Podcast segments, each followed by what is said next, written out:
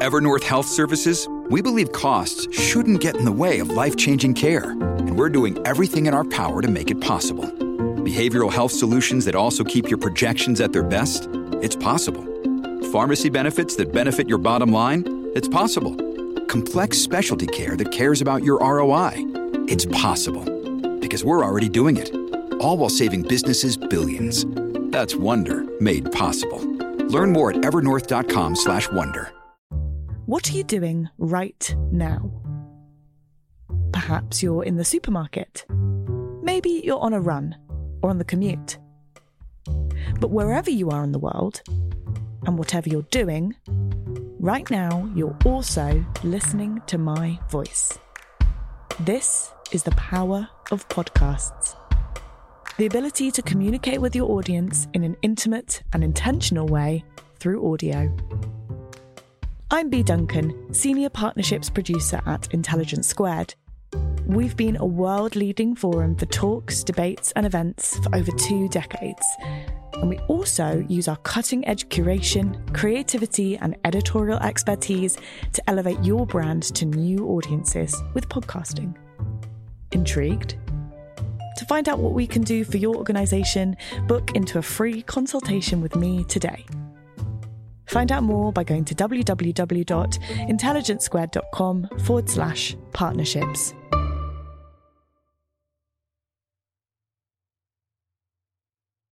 Welcome to Energized, a podcast brought to you by Intelligence Squared and Iberdrola. I'm Connor Boyle, Head of Programming at Intelligence Squared. In this series, we bring together experts and policymakers to discuss the key issues at the heart of the global drive towards net zero and the innovations that promise to accelerate the energy transition and transform the way we live. This event was recorded on February 2nd, 2024. In it, we were joined by a panel of experts to explore the role of green jobs in the energy transition. Here's our host, Kamal Ahmed, with more.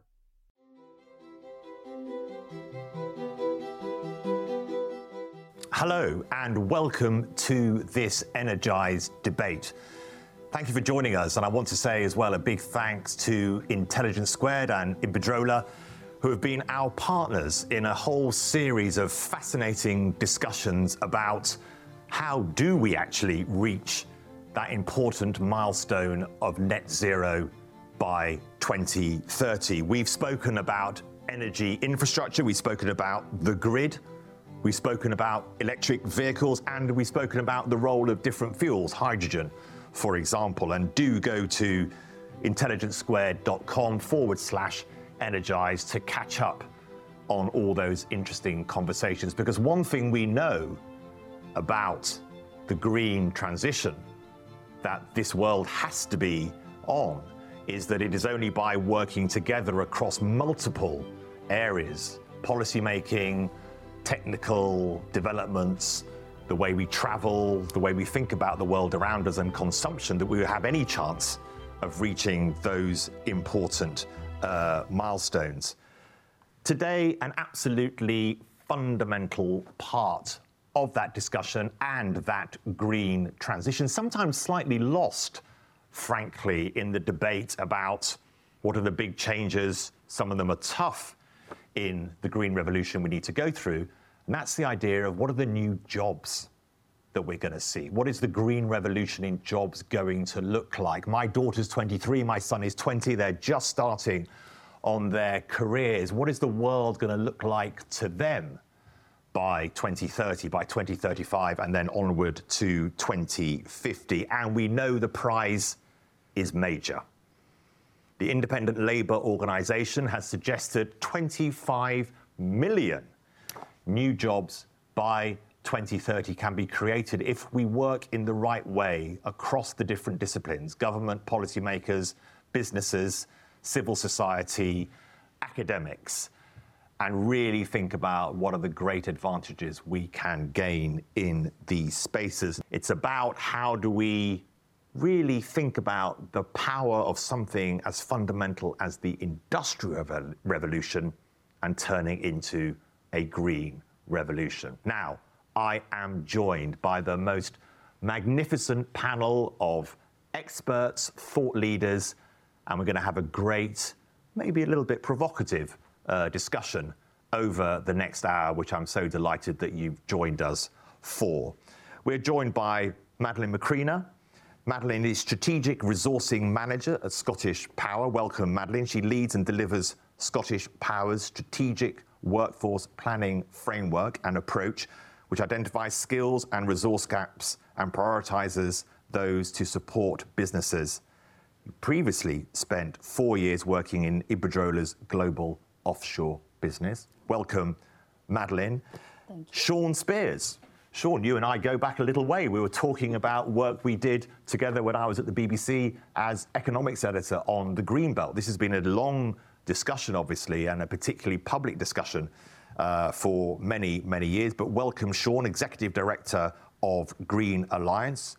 Uh, prior to joining Green Alliance in June 2017, you were the Chief Executive of the CPRE, which is the countryside charity, for 13 years, and you chair uh, the board of Greener UK, which is a coalition of 12 environmental groups set up in the immediate aftermath of the Brexit referendum. And as chair of Greener UK, you also sit on the government's strategic trade advisory group. Welcome, Shaun, and lovely to catch up again uh, with you. I think last time we were filming in a field uh, somewhere talking about many of the issues that are so important in this transition uh, discussion. And finally, Sam Alvis. So great to have you with us, Sam, Director at Public First in the Energy and Environment team and author of the climate and energy newsletter, Election Energy. Uh, you're also an associate fellow in green industrial policy at the progressive think tank IPPR. And previously, you've worked in policy roles at the Green Alliance, the Tony Blair Institute, and the Wellcome Trust. Welcome, Sam, to you. So, look, let's, uh, let's get started. And, Sam, actually, I want to start with you. I've often found, and I was at um, the World Economic Forum at Davos um, a couple of weeks ago, that often for the public watching these debates, um, a lot of words and concepts at quite a macro level are thrown around. But one thing I find really connects people is something they can really understand. And the notion of green jobs, at least one of their words, those words they understand, jobs. Do the public really understand what we mean by green jobs? Just unpack the notion of what is a green job. So I think there's two reasons that we talk about green jobs. One is as a policy world, as a political world, to try and sell the benefits of net zero, one of which potentially is job creation. And the other is fundamentally to get people to work in roles that are created on our way to net zero. Problem is, using the words green jobs works for neither of those things. So if you ask people why they care about climate action, what works is protecting future generations. What works is energy security increasingly since the Russia Ukraine war. And similarly, if you talk to people about what roles do you want to do, yes, they will mention purpose, the environmental purpose is up there, but it really comes far behind job security. It comes behind wages, it comes behind working conditions.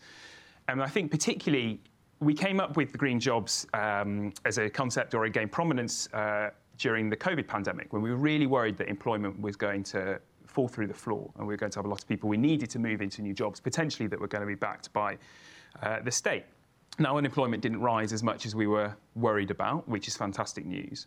But also a number of government's flagship green jobs programmes. So you think about Northvolt, the battery manufacturer in the northeast of England. Government really sold that that would come, that would bring a lot of jobs, and it didn't. Uh, and you talk to the public now, and what they will say is green jobs actually, they're a political gimmick. They are something that we don't trust will come to fruition. We don't know what they mean. And that's not helped by the fact that politics and policy, I don't think, has settled on a clear definition of what these roles are, what skills they entail, and who they're for. This is really interesting, Sam. Give us a little bit of your background. We were talking before we went live at this debate. You're about in depth knowledge of public attitudes. I think this is really, really fascinating because I think politicians often operate with a notion of what the public think, which actually is at variance with what the public actually thinks. So, Sam, tell us a bit about your actual role and, and this deep knowledge that you have about how public, the public respond to different ideas around the transition. So, Public First are essentially a, think tank. We come up with policy solutions to really tricky uh, policy problems that will help reach us uh, reach net zero. But part of that, our assessment is that you need to bring the public with you. You need to work within the realms of what is acceptable to the public or where you can move them to. And obviously, jobs uh, has been key to that. So I've spent a lot of time recently in focus groups, reading polls, talking to people about the concept of green jobs. And it's really funny. So you go in with this idea that we are talking about energy, we're talking about batteries, we're talking about so the shiny stuff, the hard hats that politicians like to stand outside. And politicians love to talk about jobs. It's real, it's real comfort zone for them. But fundamentally, people are worried about a potential change and the level of security that will come with that. And you say green to them, and they go, Oh, but I don't really want to work with cows. I don't want to be outside. It's wet, it's cold. I'd like to work inside. I like my current job. Um, conservation, which undoubtedly is important, as I'm sure Shaun will unpack, both for the nature crisis and for reaching net zero, is definitely a role but it's not the biggest part of net zero. Um, and it's certainly not reflective of the jobs in finance that we're going to need people to do, or the jobs in planning or project management. They just look like normal jobs, but we're using green because we think it helps, but it doesn't. So Sam's thrown a pretty big rock into the pond of the uh, title of this fantastic debate we're having. Green jobs actually is the wrong phrasing to be used. But, but Madeline,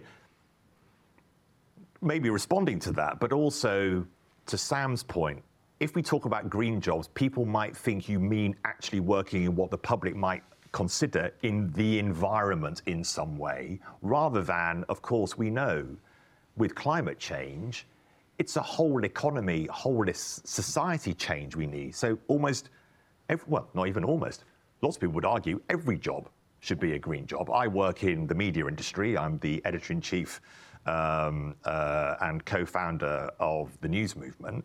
But we have a carbon footprint. We have offices in New York and London. We travel a huge amount. Journalism is a is a is a high carbon intensive business at times. Formerly, I was at, obviously at the BBC. Um, so actually, it's all jobs, isn't it? We should really be talking about.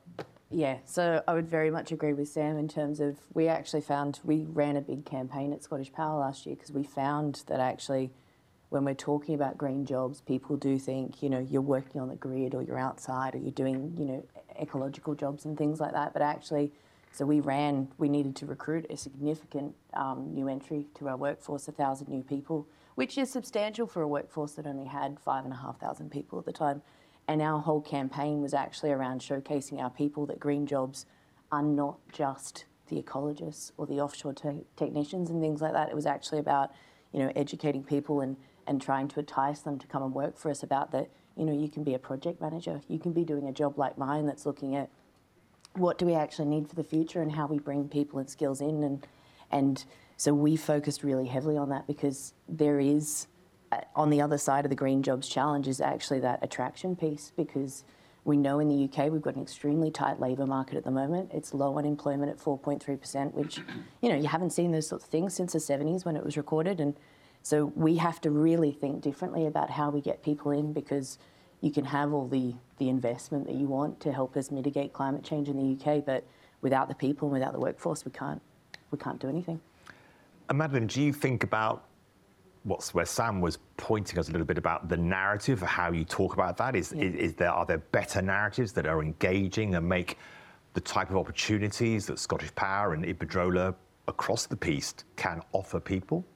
Yeah, you've got to, like, storytelling is a huge part, and that narrative is really big and critical to how you sell that. And I've been on about three different sector meetings this week across um, offshore wind and um, transmission areas and stuff like that. And actually, every single meeting I've talked on is everyone's going, we need to talk about our sector value proposition.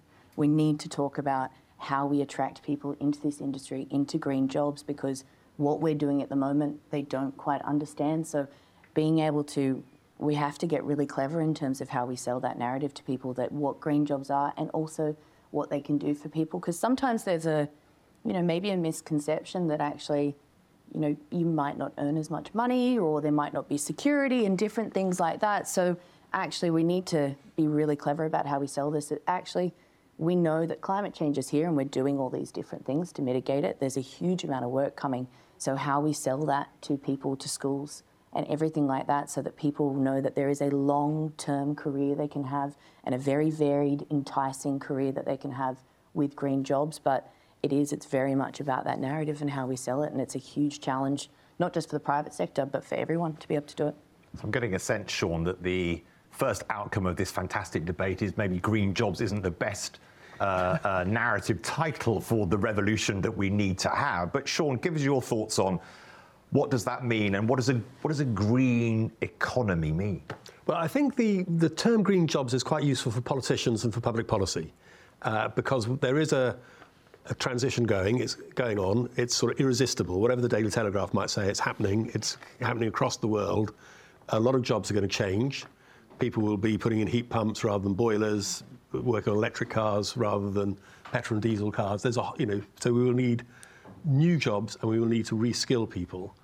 Uh, and it's useful for politicians, I think, to focus on that, focus both on the, the imperative, but also the benefits, the extra jobs of homegrown energy, extra doubling the number of people working on offshore wind as we produce homegrown energy rather than importing gas, and so on. And so I think for the politicians, thinking about green jobs is actually quite a useful framework. And Shaun, what about the more overall approach? I remember that when I was at the BBC as economics editor, it was often a criticism of our audiences at the BBC that we still saw climate change as a sort of subject on its own, whereas, of course, I think, Sam, as you were saying, it's the economy, it's uh, business policy, it's uh, education policy, it touches everything. Um, uh, if we're thinking about the, the jobs issue, yes, I can see when you're talking about green jobs and specific sectors.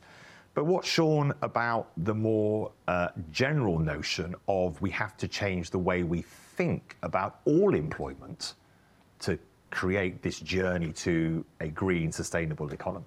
Yeah, I mean, I guess we, we've had to change the way we think about all employment anyway, because we've had various sort of successive, we've had, you know, when I started work, I was dictating to a secretary who took shorthand. You know, didn't know, know how to turn, turn, on, a, turn on a, computer for my first 10 years. Hardly know now. You know, there is lots of changes coming with AI, etc. So the change, change happens anyway. But I just think the scale of the change we're going to see now is it's a kind of industrial revolution packed into 10 years. Mm. It's the, the sort of transition from industry to the services, which happened over a period of about 30 years. We're going to have to do this really, really quickly. And I'm not sure people have twigged that. And, and, and we have to do it in the context of an underskilled workforce anyway. And, and so a lot of the problems of green skills are a generic problem of having a skills gap in the UK anyway, which we've had for a long time. We've got to address. And I think part, part, of the problem of thinking about green jobs as a siloed thing is you never get into those trade offs, those choices politicians have to make across the economy. So, to give one example, we need all of the electrical engineers to do everything, to do what Shaun says, whether it's in the IT revolution in AI, whether it's in finance, whether it's in energy. A lot of electrical engineers are currently employed at Hinkley Point, the nuclear power plant in the southwest of England.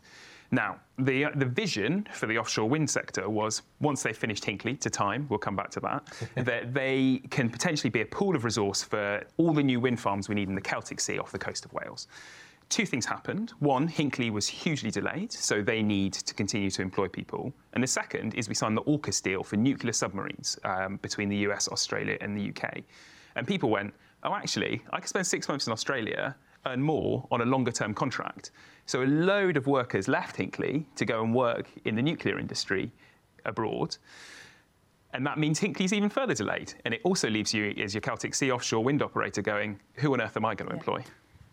Manage, you get that sense. I mean, as you say, the recent announcement on Hinkley, a lot of that is down to a lack of skills, a lack of fundamental skills within engineering and, and, and, and high technology engineering. I mean, Madeline, is that something that you get a real understanding of? Yeah, it's similar to like the just transition. We were told, we've been told for years that it's all right, don't worry, all the oil and gas workers are going to come over. They're going to come over, they're going to come over. And that just, it hasn't happened because at the moment up north, the with the North Sea, oil and gas is still a very enticing industry for people. And, you know, you've got the government that are still opening up licenses and things like that. So that transition of skills that are going to come into our industry just continues to be delayed. And like offshore wind, for example, is short. If we're to deliver what we need to deliver as an industry, we're short 70,000 people mm. between now and 2030 for an industry that only has 34,000 people, I think. So this, that skill shortage is exacerbated by a huge number of different things, and it's, it makes it incredibly complex for, for developers and, and, and people to create policy that's actually going to make a difference. And Madeline, what, let's think about some solutions, and maybe uh, Shaun and Sam, let's, let's, let's touch on this training issue then. Mm-hmm. I mean, people like James Dyson and many others have been making this point for years, and uh, as have you know the you know us here. Um, what do you need to see as someone at the cutting edge of this transition work that we need to do? What's what what could work, and is anything working at the moment? I think at the moment with our current government, a lot of the onus is on developers, okay? And that's fine. We do definitely need to take responsibility for the skills and the people that we're bringing in and, and the work that we need done, but also we need frameworks in place that the government can support to help us deliver that. For one example is like the apprentice, apprenticeship levy, right, in England. So since that was introduced in 2017, there was a, there's actually a reduction, a 49% reduction in apprenticeships that have come into England at that point.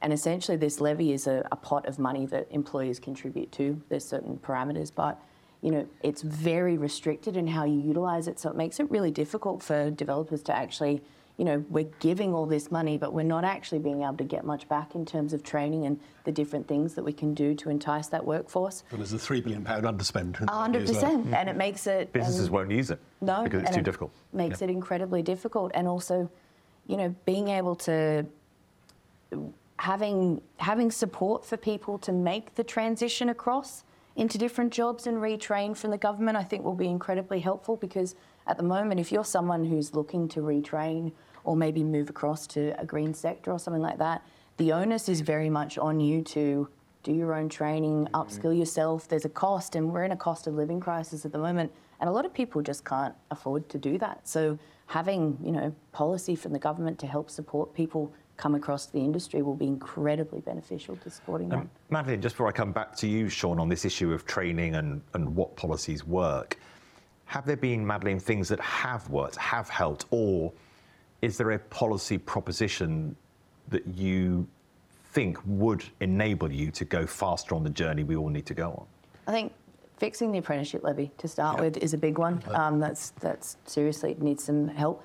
I think also some of the parameters around, I think, the, the contracts for difference scheme, where a lot of developers like us, when we secure, you know, different contracts for um, solar, onshore, offshore wind, those sorts of things, I think having a having an agreement between us and the government that's a little bit more flexible in terms of what we can do. At the moment, there's a lot of parameters around what we as developers need to do and what we need to contribute, and it can be quite difficult for us sometimes to be able to deliver on that. And and what we want to do, we, we're the same as everyone else. We want to create more jobs. We want to be able to deliver on that infrastructure. But at the moment, you can be really restricted by the government rather than actually supported to deliver what we need to.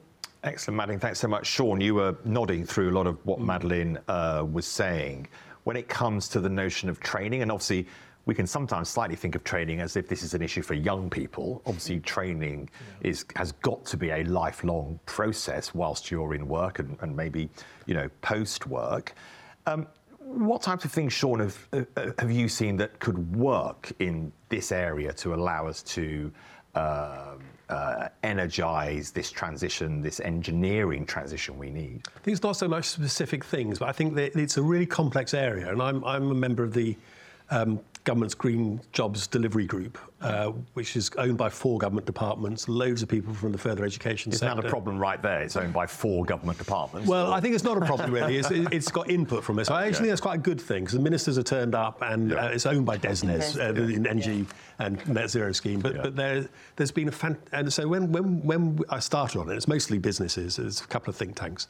I thought, God, this is a huge challenge. I was learning a whole lot of new acronyms. It's just getting a sense of just how many players there are, how complex it is. But they have actually started to drill down different sectors, um, looking at particular uh, bottlenecks, particular points of you know things that need doing. And I think they're going to come up with a green jobs plan. I think it's going to be launched by the Secretary of State Claire Coutinho. Um, I think if there is a Labour government, they'd be well advised to borrow from it and not try and do the whole process again. And actually, I'm quite impressed with some of the work that's been done. The problem is the context is in the, in the lack of a kind of clear industrial strategy with lots of equivocation about net zero, um, with a shortage of money, uh, with constantly changing ministers. We're on our third minister for this, but we all know the kind of chaos has been with seven chancellors and four prime, five prime, however many there are. You know, so you do need count, some, yeah. some certainty, uh, and yeah. you can't. I don't think you can just have a green job strategy that sits on its own uh, yeah. and delivers because it's it's part and parcel of a much more complex national. I'm liking dynamic. Shaun. I'm liking Shaun though that uh, you went in with maybe a degree of scepticism, but actually you have seen some good cross-departmental work, cross-departmental um, uh, approaches. We will get onto politics in a little while, and um, thank you so much, people who are putting their uh, questions into the into the questions box. It's really helpful. You, have just joined. Um, if you've just joined us, we're with Intelligence Squared and Iberdrola. We're discussing the green jobs uh, revolution. So thank you so much for tuning in, and do keep those um, questions coming. We will get to them um, uh, shortly. But Shaun, um, when you're thinking about uh, the role of government and the green jobs plan and this notion of lack of industrial strategy, lots and lots of businesses were shocked by this notional government cross party support for high speed rail and HS2. That was suddenly handbrake turn, mixing my metaphors. I know it's a train, but you know what I mean. Yeah. And it stopped. And yeah. I won't speak for Madeline, but I know a lot of business leaders who were infuriated by how poor sometimes a, par- a government partner is in the notion of long term planning. Yeah, after God knows how many hundreds of hours of parliamentary hmm. debate, mm. you can just kind of do, get rid of it like that. And, and the engineering firms are in despair. There's kind of highly skilled people who've been working on this for ages. I think one of the other, I mean, I, I talked about industrial strategy, you also need an infrastructure pipeline. Uh, Keir Starmer keeps talking about bulldozing planning, but actually, countries that do planning well know what they're planning in the next 5, 10, 15 years. They've got planners. We, we always, in terms of skills, we're always talking about STEM subjects, but you need the softer skills, you need the humanities, you need planners, you need, you need all sorts of skills, project management skills, etc. Um, but yeah, I think the, the fact that we couldn't build HS2 or didn't or haven't built it is, is a terrible indictment of the way we plan big projects in this country.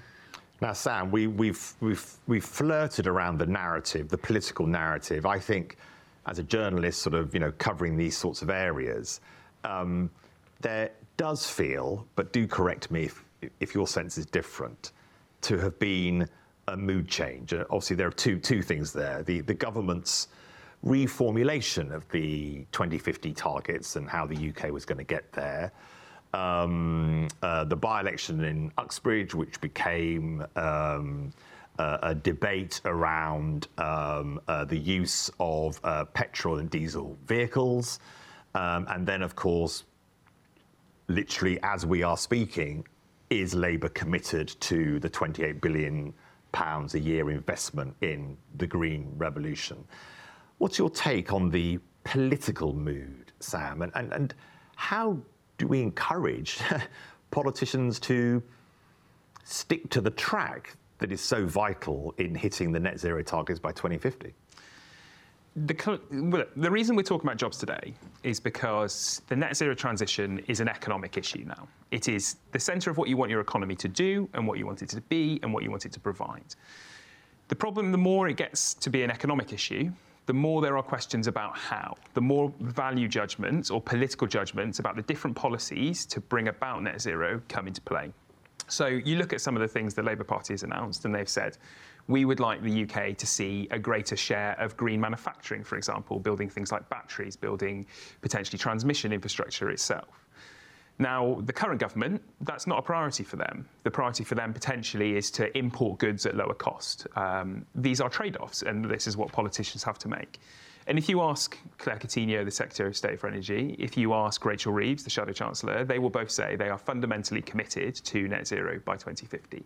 And I don't think those things are, are going away anytime soon because that's where the public opinion is. It is rock solid on support for climate change. The question is now, as we get close to election, is the plans for how are going to diverge and they're going to be different. And fundamentally, both parties have chosen the how to be the, the political dividing line that they're after.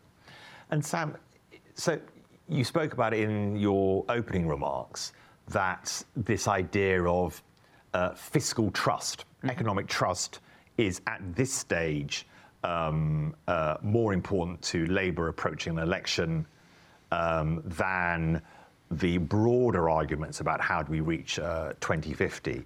Sam, you let's imagine, and this may well be the case. You're sitting in front of Rachel Reeves and Keir Starmer, the Labour leader. How? What would you be saying to them? Or is it actually we should understand as journalists we're going to need those two phases for um, if there is a future Labour government, i.e., fiscal trust first, Labour gets into power, then they change the debate? Or would you be saying, no, no, no, you need to still be having the 28 billion debate right now? There's a few things going on there. So I always think it's helpful, particularly for the Labour Party, they memorialise it, to think about what was it was like in 1997 when Tony Blair was running. Now, in 1997, the, the public voters were nervous about Labour. They thought they were a radical party. They thought they might do some weird things in government, and they really needed to hug business tight. They needed to show they were cautious and a sensible party that would look after the nation's finances.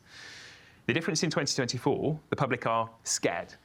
Not of the Labour Party, of the world. They are incredibly uncertain about all the changes that are coming, all the things that are happening abroad, and they want to be made to feel secure. And how that manifests himself, uh, looking at the Labour Party, is do you have a clear plan? Do you have the courage of your conviction to follow through on that plan and stick to it? And particularly for the Labour Party, that is most evident in the voters that they lost in 2019. They need to be told that we have a, a credible proposition for change. And the interesting thing about the 28 billion is for Labour, that is its proposition for change. That is what he wants to do in government.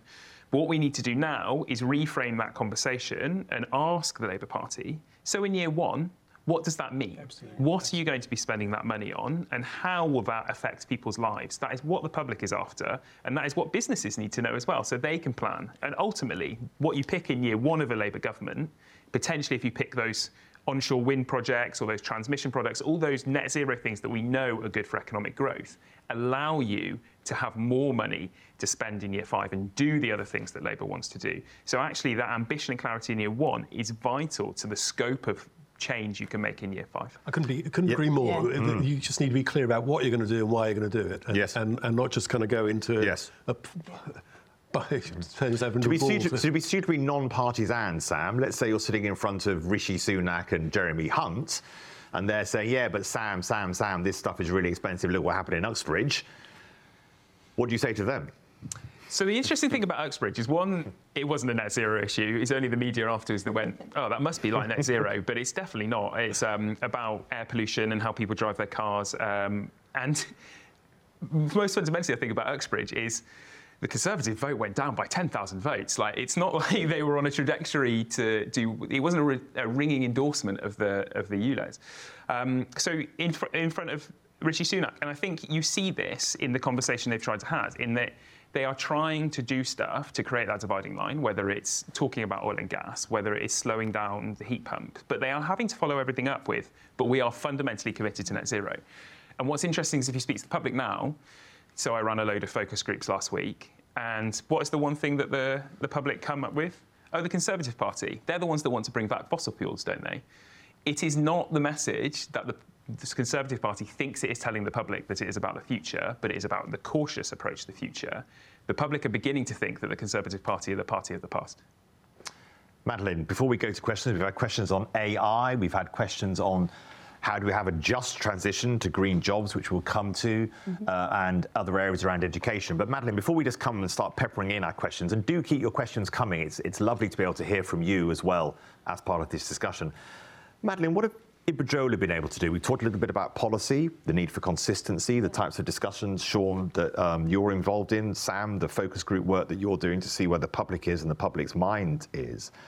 For Iberdrola, what have you been able to do when you're thinking about the specifics of how you're thinking about uh, the jobs transition that we're in? Yeah. So I think there's a it's a it's a very big question. Yeah. So I mean, do divide it down into little areas. No, yeah. no, no, of course. And I think when we think about jobs, you've got to think about jobs. You've got the jobs that you need right now. There's definitely the jobs in the future, but where we, we've been spending a lot of time, and I've got colleagues that put a significant amount of their effort into, and Iberdrola is a massive supporter of this. It's actually that also future on piece in terms of, you know, how do we actually target people from school level, people that are transitioning from, that are returners to the workforce, and different areas like that because we need to, we know that there's actually a huge proportion of the workforce that we're not engaging at the moment in green jobs, right? So, you know, it's, I think it's about only 28% of STEM related roles are filled by women. Okay, so you've got a huge disparity there, and also so and also underrepresented groups that we're not engaging as well. So there's huge portions of those workforces that we are not engaging properly. So we do a lot of work at Iberdrola and Scottish Power to actually think about how do we engage those different um, parts. And it's not necessarily they might not be workforce ready age yet, but starting to get them to think about how they can contribute to STEM, what they can do in STEM, where the opportunities are, and reframing thinking and, and providing education because we know that you know, we uh, at Scottish Power, we have plans, we have investment plans that go out a lot further than the next few years, right? We know that there's a lot more coming in the future. So the green jobs proposition and that, that critical that critical problem for us is is not something that's going to be solved overnight. So we're putting a lot of effort into thinking about, you know, how do we start changing that for a lot longer in the future as well. So you've opened up uh, beautifully uh, to a question that um, Biswas um, from Impact Lead has asked, and um, uh, they ask, uh, how do we ensure women don't, which you've touched on obviously in the STEM area, but obviously other areas, how do we ensure women don't get left behind in the green jobs revolution? And in developing countries, how do we ensure a just transition where the informal sector poor can also benefit from the green jobs revolution? So her first question is around the UK approach yeah. to the just transition. That point that you make that a lot of people are left out of this conversation, 100%. which is so true for so many parts of the employment uh, market. But then Iberdrola, obviously a global um, yeah. uh, uh, business, when we're thinking about what's sometimes described as the global south versus the global north, that notion of the just transition. So there's a UK lens and there's a bigger global lens. Yeah. I think it's such a it's such a complicated proposition, but I'm a big I'm a big believer, and a lot of my colleagues and at Iberdrola and at Scottish Power, we we talk about the fact that you know this talent and how we we solve that problem is not just on any one company. It is very much should be a joint effort between developers in the sector, between policymakers, between government and different areas, because we will not solve this problem by ourselves. And even at a global level, it's about you know not reinventing the wheel every time. Germany has some really good things that they do in terms of what they do with labour infrastructure. So, you know, learning from other countries in different areas and picking that up and bringing it over to the UK, for example, um, looking at how we share best practices and what we do to deliver together. Because at the moment, otherwise, what happens in the UK in particular, because we've got such a tight labour market, and we, as I've discussed, we're shutting out a lot of people in terms of women and underrepresented groups from those jobs, is that developers and, and policymakers, we all just borrow talent off each other, right? So we're not actually, we're instead of actually, you know, looking at the, the hole in the roof and, and thinking about, okay, what do we actually do? Do we need to rebuild this? How do we fix it properly? What sort of things need to be done? We're just putting a bucket under it. So it's very much, it's a joint joint task for all of us. I'm not sure if I've answered all yeah, no, the you questions. have. I'm, I'm, interested, I'm interested, Madeline, in the actual specifics of identify the problem, what does that specifically mean you have to do? Is it literally going out to the schools, literally going out to the colleges, literally going out to the community centres, being much more visible in, in the work? 100%. You've got to do both. So it's about, so one of my colleagues talks about, you know, high impact events, right? So obviously companies, policy, uh, the government, everyone's time limited, we're resource limited, right? So it's thinking about what what sort of things can we do that have the biggest impact possible, right? So getting into the community and how do you, um, you know, how do you pick up and lift events that you can have a bigger impact on throughout the UK or, or take them overseas? With at Iberdrola, we share a lot of best practice globally in terms of what we're doing across the same um, industry, and it's about you know thinking about what where we can add that most value and, and have the biggest impact. Can I just ask, yeah. when you go out to schools, you're talking about jobs in the power sector, not green jobs, or are you talking about green jobs? Well, so it's it's a bit of both. So we, it's it's understanding the green jobs, like we've been talking before. It is a bit of a um, a bit of a tumultuous term sometimes, right? So it has different connotations. So it's it's talking about where the futures the future is in those green jobs and what we're doing within us specifically in the power sector we just ran a big poll for um, the Prince's Trust, which is young people's charity, on what are the career motivating factors for young people. Um, and one interesting, like security comes top. job security, absolutely, for all groups. It's especially so for women. There's about a 15 point lead on women prioritising security in their work. Um, and that's because young people know that they know there's a gender pay gap. They know that they might have to potentially take a hit at some point. Um, and they want to be cautious, they want to make the right choice for them. So the, the question for the power sector is in a trying to attract women, is it a different problem that you're facing than anyone else? Probably not. Talk about security, talk about the level of play, talk about your maternity conditions and the potential flexibility to move into other roles or shift your role or shift your working patterns. This is how we get people into these roles.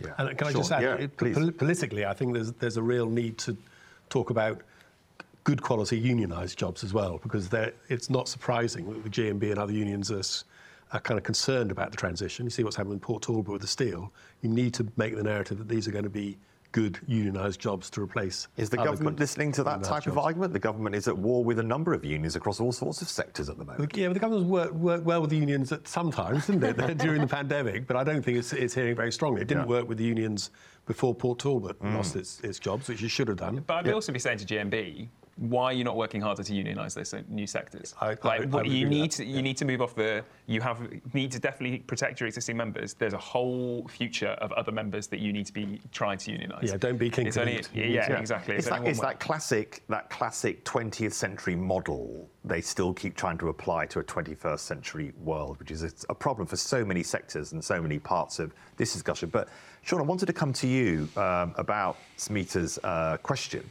Um,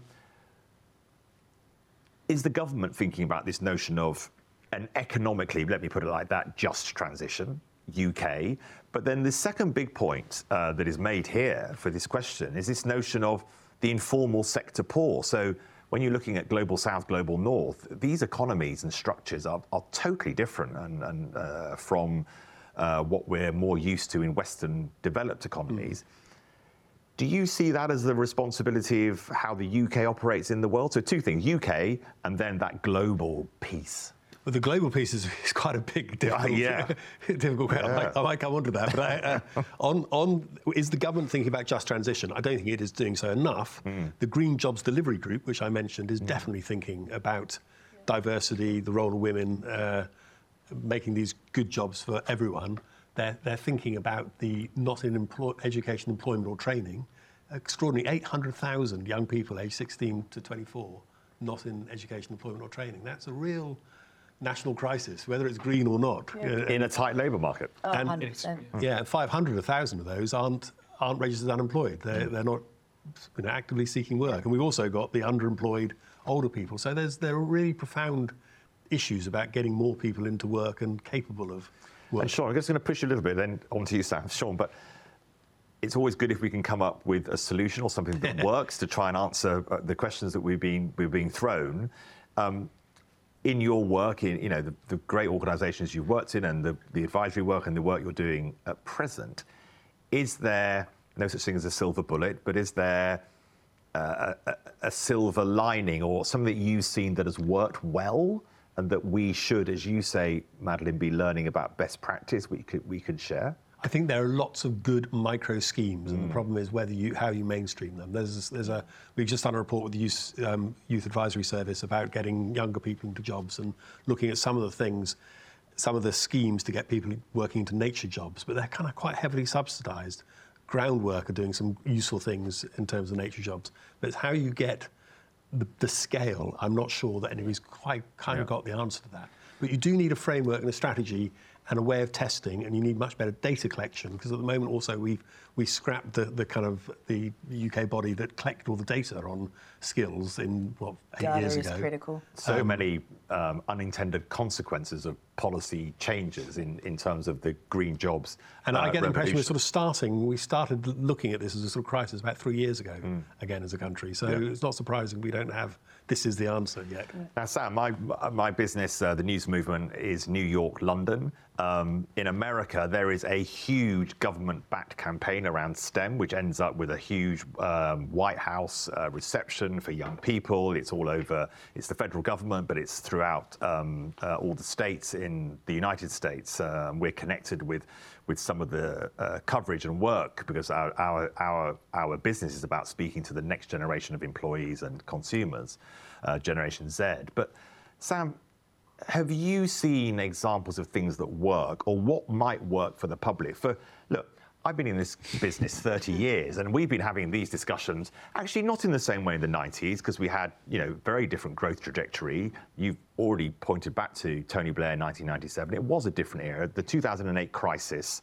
in finance has led to this stagnant period of incomes and economic growth, really, for since that moment. Sam, have you got examples of where we can see some real solutions in this area, even in a UK context? Yeah, uh, well, I'll start with the developing countries point, actually. Yeah. Um, so I think we have to be careful about separating out uh, developing countries and what their offer is or what their stages of the transition. So if you go to India, India is training six figure sums of solar engineers currently because they see their role in the global transition as exporting labour. They want to send their workers abroad to work in different countries and help them install solar. So we should absolutely be businesses should be knocking down the door to government and saying we should be open to uh, Indian solar engineers because it's helping us fix a UK problem and supporting a developing country. Where this becomes more challenging is in frontier technologies like hydrogen. So if you go to Nigeria, Nigeria thinks, with its, all its oil and gas industry, that it could be a potential leader in hydrogen. But if we are moving faster and we say we actually don't have many skilled hydrogen engineers here, why don't we look abroad? Why don't we import some labour from Nigeria? Then we could potentially be holding back the global transition. So, some really interesting stuff that Germany is doing at the moment with Colombia, where they are paying Colombians to become solar and heat pump engineers and installers, and they come over to Germany for a set amount of time and then they go back. But you've also, as well as the person you've imported, you funded a place back in Colombia.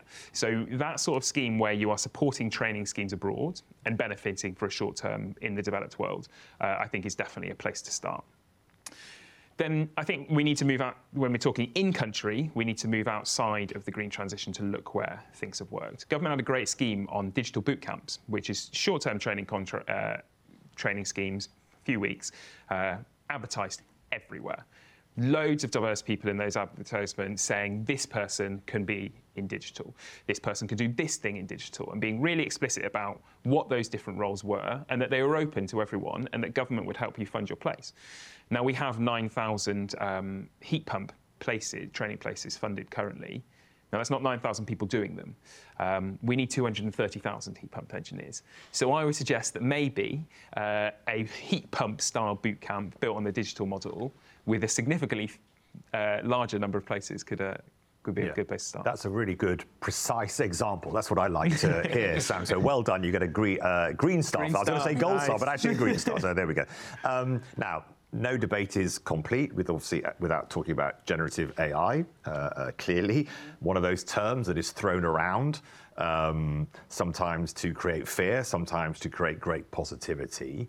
Um, Madeline, how are you thinking about generative AI? We've been asked a question how do you think AI and automation will affect the future of green jobs? Will it be difficult for people to find jobs in the future as technology develops?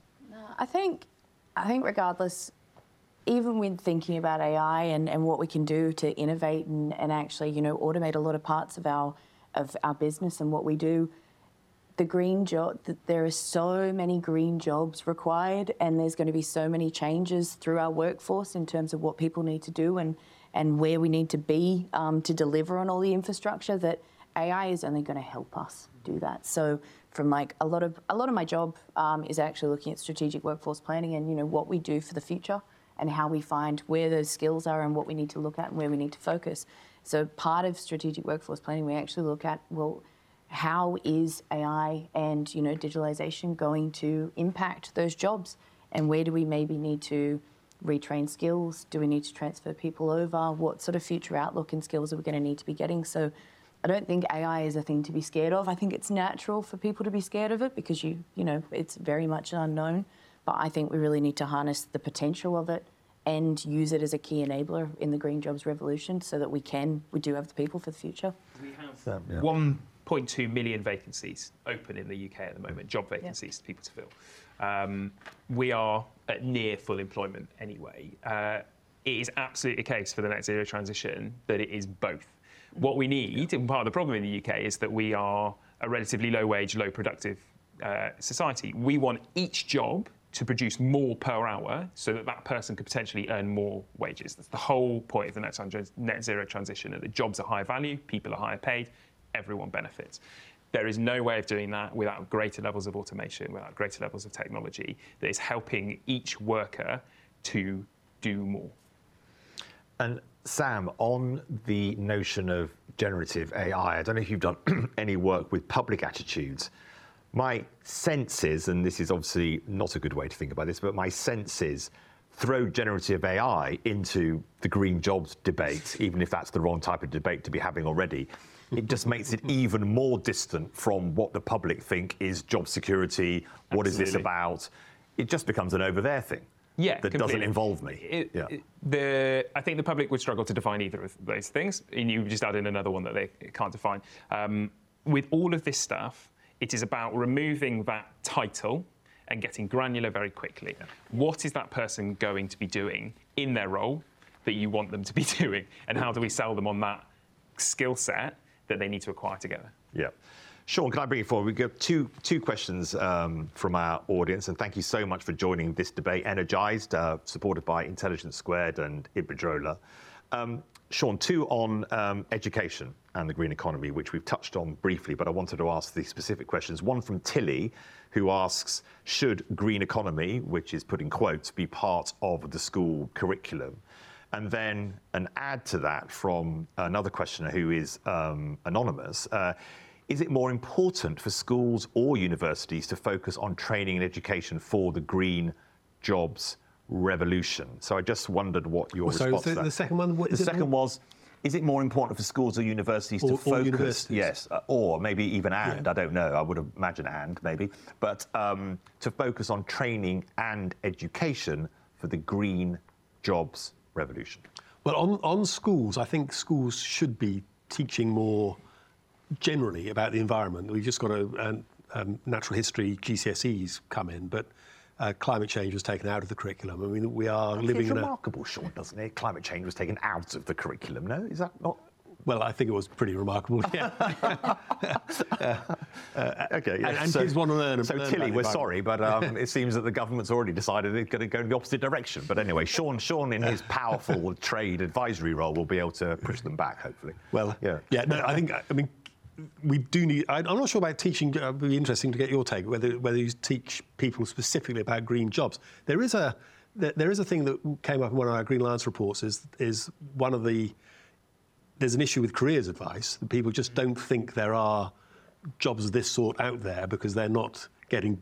I think they're just not getting good enough careers advice actually in school. So we need, the problem is we keep saying we need to do lots more things, but we do to to equip people for the um, for the revolution that's, that's happening yeah. at the moment. And that includes working in schools about career options, but also so people understand the nature of the climate crisis and, and, and the eco- ecological crisis. Yeah. Not, not kind of, I don't, people will think that's propaganda, but it isn't really. I just think it's, you can do it with science, science lessons. People ought to understand why the planet is heating. Just one interesting uh, data point. We, we did a lot of work around this notion of where people learn things. Yeah. And of course, where people learn things is only partially in school. Yes. And actually, YouTube videos is the main place that lots of people learn things who are young. Yeah, and my son. Uh, yeah, I think I think Madeline, thinking about my my children as well, say 23 and 20, that's where they go to yeah. find out stuff. But I think that doesn't mean there's not a role for education policymakers, but in spaces where their audience is. I still think there's too much of a notion of trying to have 20th century fixes for yeah. 21st century audiences. And 21st century audiences, yes, the classroom is one place, Tilly, and that's a good question.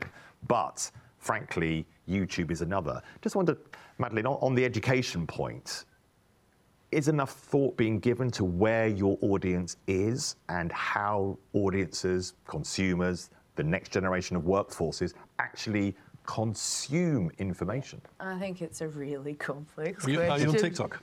I know. I actually uh, do not have TikTok, but I think I think that you know thinking about YouTube in different ways that people like I I learn a lot through podcasts. Like to be perfectly honest, that's where I get a lot of information and learn. So everybody, and particularly in this post-COVID world as well, we work differently, we do things differently, we absorb information, and, and people have different things that matter. So you have to really approach it differently. I think on that education piece, overall from within the workforce and also, you know, a younger audience, I think the carbon literacy is a really, really important piece that, you know, we need to spend some more time on. Actually, people understanding, you know, what what what does net zero mean and that carbon literacy um, and having requirements around that, and also being able to um, being able to deliver for the future on the workforce. We need to that careers advice. I think that point from you, Shaun, in terms of actually people in schools and what advice are our, our, kids being given and what advice are the children of the future so that you know they're enabled and they've got the best information to make their careers and i think we need to start being really clever about how people can absorb that information and these are jobs for everyone as well yeah That's, jobs for everyone 100% yep. Sam, carbon literacy, not to have thrown another two words that the public will presumably struggle to get their names across.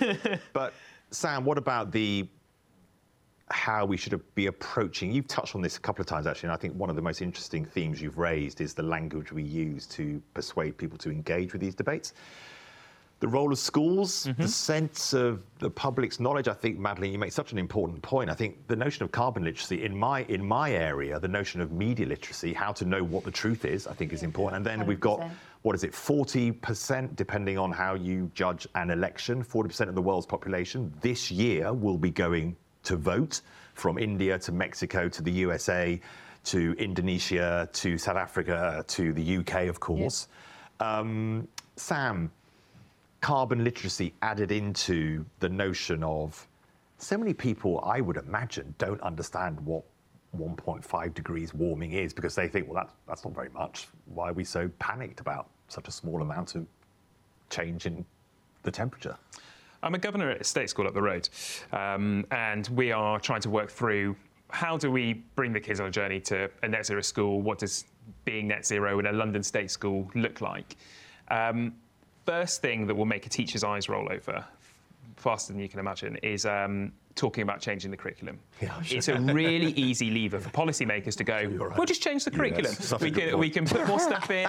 Uh, and they go, okay, so they want us to do this extra thing, but where are you going to fit that in in my day? I'm already working X number of hours, everything is complete, quick, let's bung it in PSHE and hope they don't notice. um, I would say there's a big role. So DFE have a sustain the Department for Education in the UK, they have a sustainability strategy. And a lot of that is about how schools deal with their waste, how they get their energy. And there's a small section on what they should be teaching.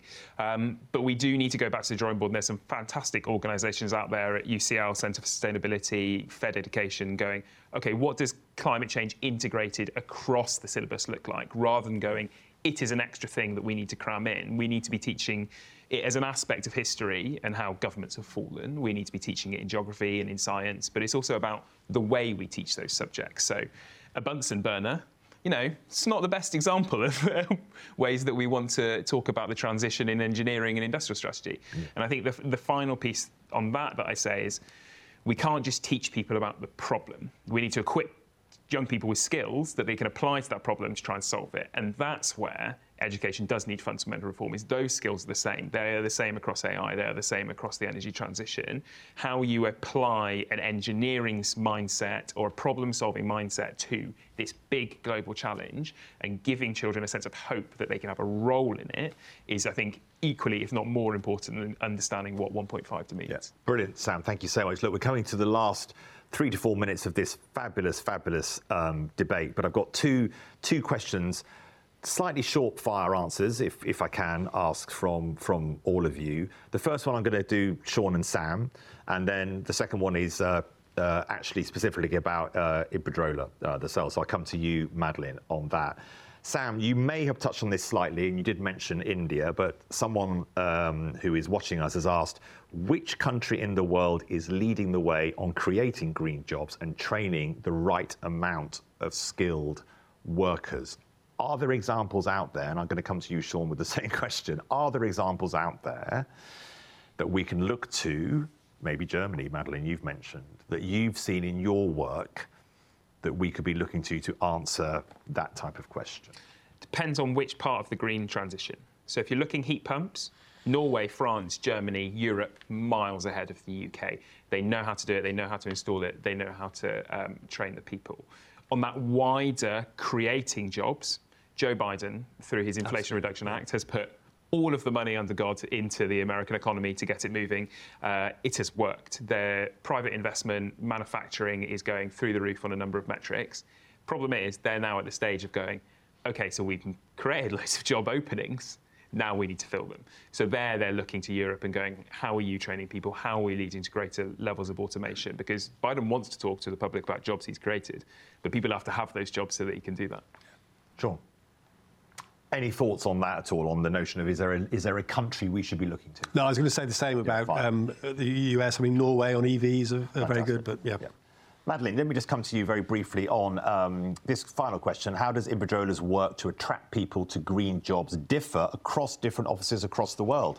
Is the approach different in Australia compared with Spain or Scotland? Yeah, so we we're very privileged to operate in a number of countries, but you know all those countries are very, very different, right? So we we try and share best practice, but we also have to tailor it to the local market. The UK, like we've talked about, really tight labour market, so it's a little bit more difficult, right?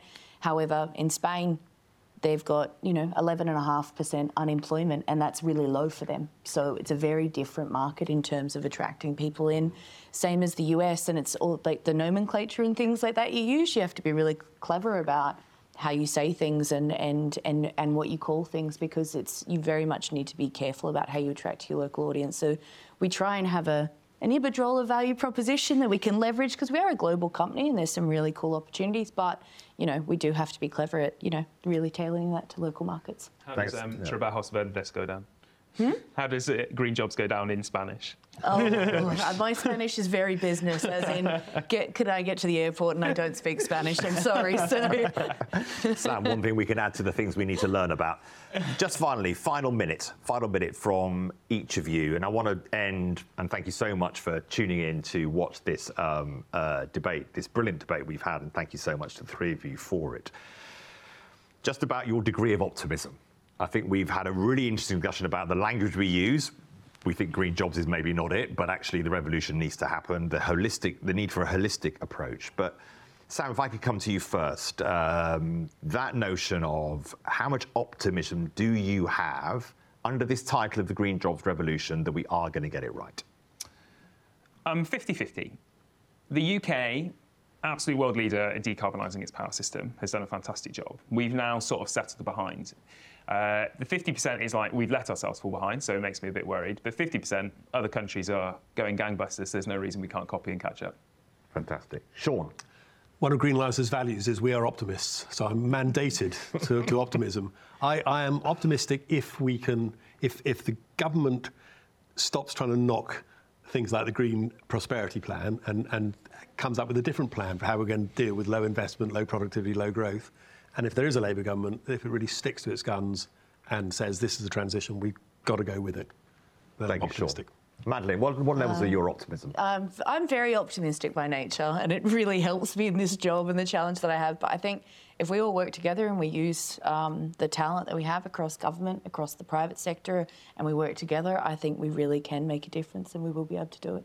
Thank you so much. Thank you so much, Sam, Shaun, and Madeline, What a fantastic debate. Thank you so much for joining. We've been supported by Intelligence Squared and Iberdrola for this debate around Energize and the green transition and net zero by 2050. I'm Kamal Ahmed. I'm the founder and editor in chief of the News Movement. Thank you so much for joining, and do plug in to Intelligence Squared forward slash Energize to see this whole debate in super technicolor.